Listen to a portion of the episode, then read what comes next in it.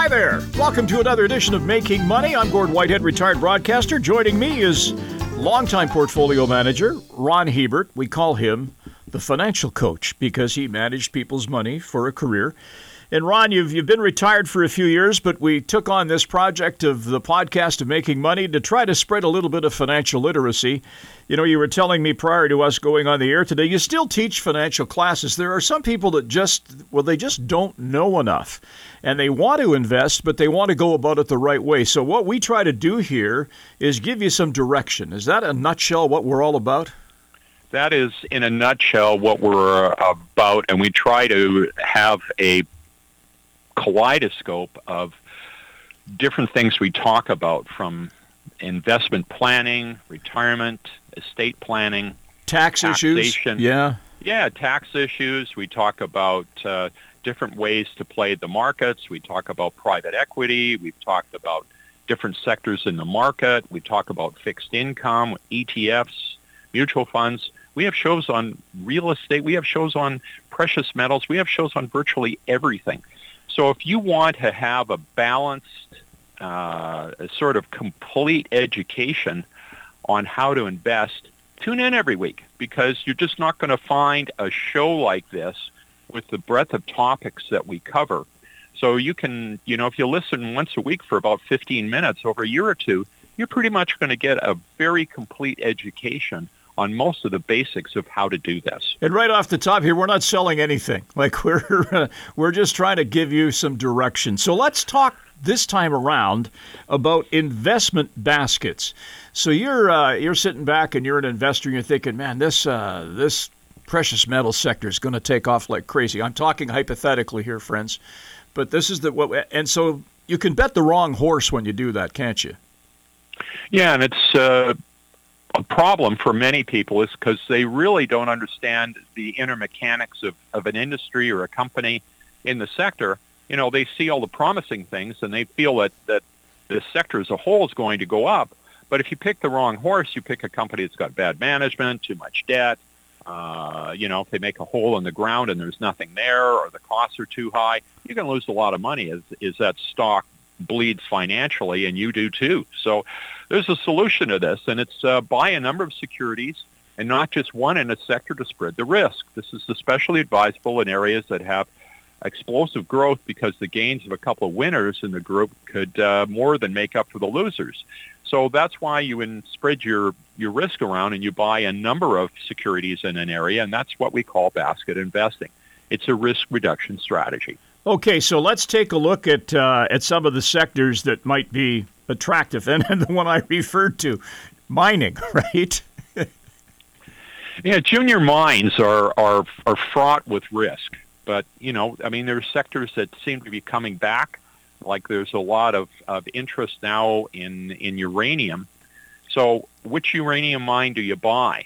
Well, you're probably better off buying a basket of them you know, or or and we'll talk about ways to do that in a, in a in a second.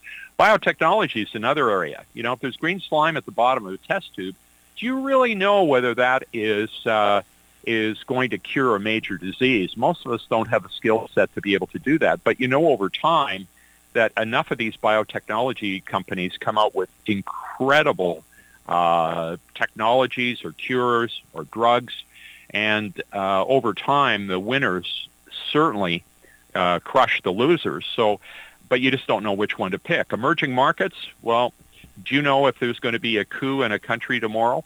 But emerging markets, there's times in a cycle where, frankly, they shoot the lights out.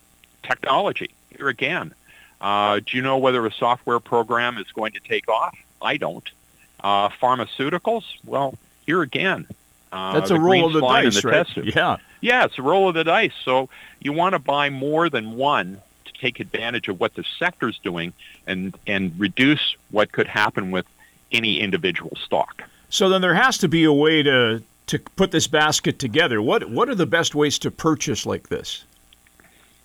Well, there's there's essentially three ways to do it. You can buy a mutual fund that's sector specific. In other words, you can buy a fund that specializes in junior golds. Uh, you can do the same with an exchange traded fund. So you buy a fund that's focused on the sector you want, nuclear power, Uh, if you think that's going to do well, biotechnology, you know, some of the, the things that we mentioned previously. If you if you think that, that something's going to do really well, but you're not sure how to play it, buy a mutual fund or an ETF that specializes in the sector. And if you have a little bit more expertise, uh, do some research and take a look at a number of the stocks in the sector. Maybe take three to five of the most promising stocks in the sector and, and own them as a basket. And you'll generally find if you own five, you've probably got one or two that do well, maybe one that does nothing, and uh, the others go to zero. So it's but spreading the risk.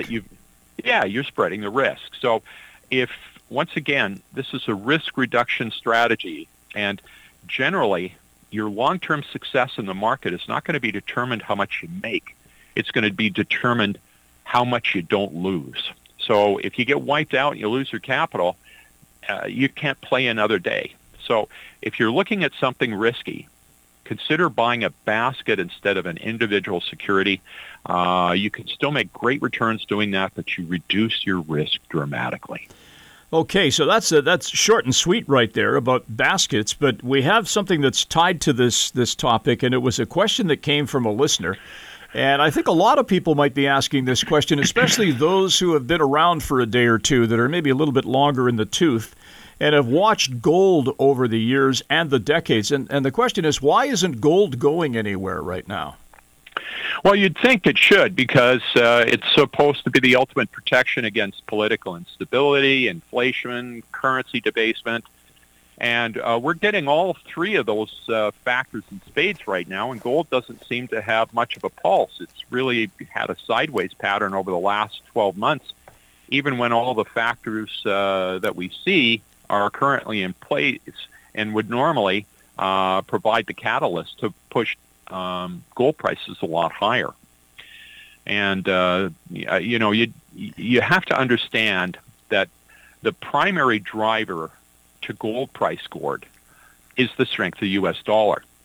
And if the U.S. dollar is strong, then gold typically doesn't uh, doesn't move. And the U.S. dollar, because of all the problems globally, has attracted a lot of money. Uh, and so people look at the wrong drivers of gold. So if you want to invest in gold, you've got to look at the strength of the U.S. dollar.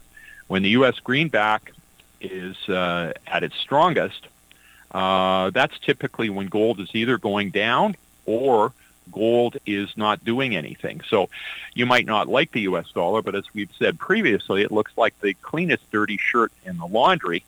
And so you have to understand that the relationship between the U.S. dollar and gold is the primary thing that you've got to look at. I mean, you look at the other things too, certainly.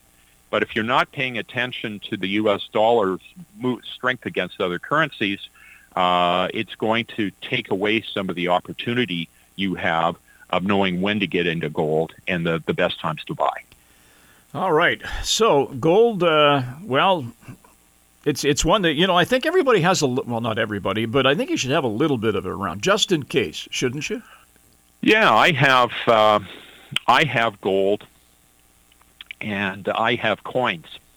So you know, my my strategy has been very simple. Actually, is I just buy a uh, coin from the Canadian Mint, and I've got them in a safety deposit box, and I've tried to buy the ones like uh, the, that are you know they had a, a number of series. For example, they had uh, big Canadian uh, uh, w- wildlife.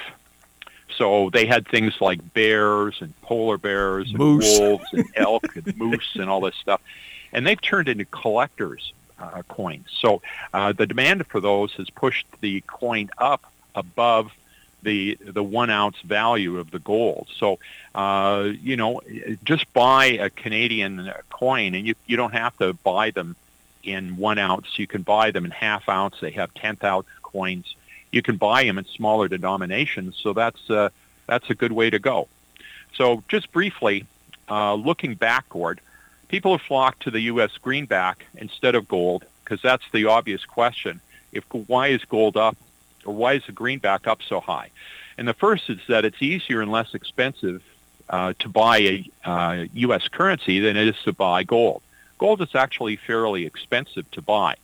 The second is that the interest rates have gone up and investors can get a decent return by owning dollars. I mean, you can get 5% all day long in fixed income securities, whereas gold pays no interest, and it has storage fees, so there's a big cost. The third is that the U.S. is still the world's strongest military, which uh, can protect their economic interests. And so as long as these three components are in place, it's harder for gold price to go up. So remember that gold moves inversely in relation to the U.S. dollar, and uh, gold's turn for a big move will come, but it'll have to wait until the U.S. dollar starts to lose some of its strength. All right, there you go. So, a couple of things that we covered off this week on Making Money. Again, if you have a question or a show suggestion, we're open to it. Send us a note, at letsmakemoney.ca, or through our friends at cfcw.com. Uh, we do a show every year, Ron, and that's where we, we get to next week as we're fast approaching the festive season. You, uh, even though you're retired, you still like to read about what's going on in investing. So we do the financial stocking stuffers list next week, don't we? Yeah, it's it's a relatively short show, Gord, but uh, typically at this time of year, if uh, you've got a financial junkie in your house and you're trying to figure out what to buy them, because I don't know about you, but as you get older and older, uh, the list of things I actually want pretty short. uh, it, it tends to get really, really short. I mean, I had a birthday here about three weeks ago. My kids are asking, "Well, Dad, what do you want?" And I'm, I said, "Well, let me think about that for a few days because virtually everything I want, I already have." Yeah. But I love to read, and a lot of people do love to read.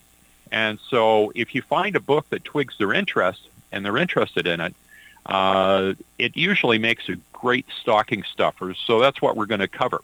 I'm a voracious reader, just like Gord is, and uh, I take the best books that I found in the previous 12 months, and I try to highlight the best ones that would be great stocking stuffers. So I give you a wide variety of choices. So if you're more of an academic, there's stuff on this list.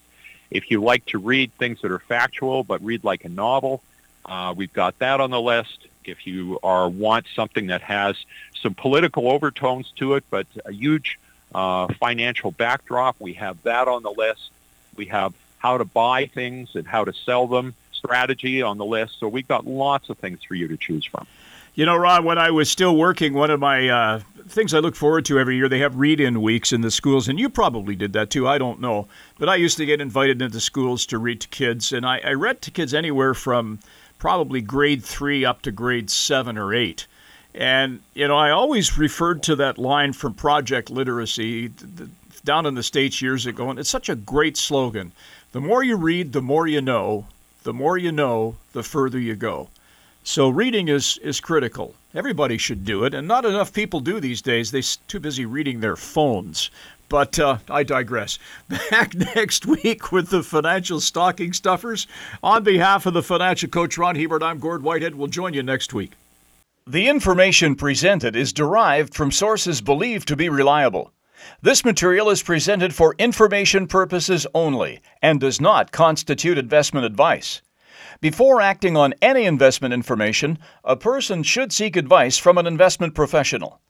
The presenters may or may not hold positions in the securities discussed on this show and will not be responsible for any losses sustained from acting on this information.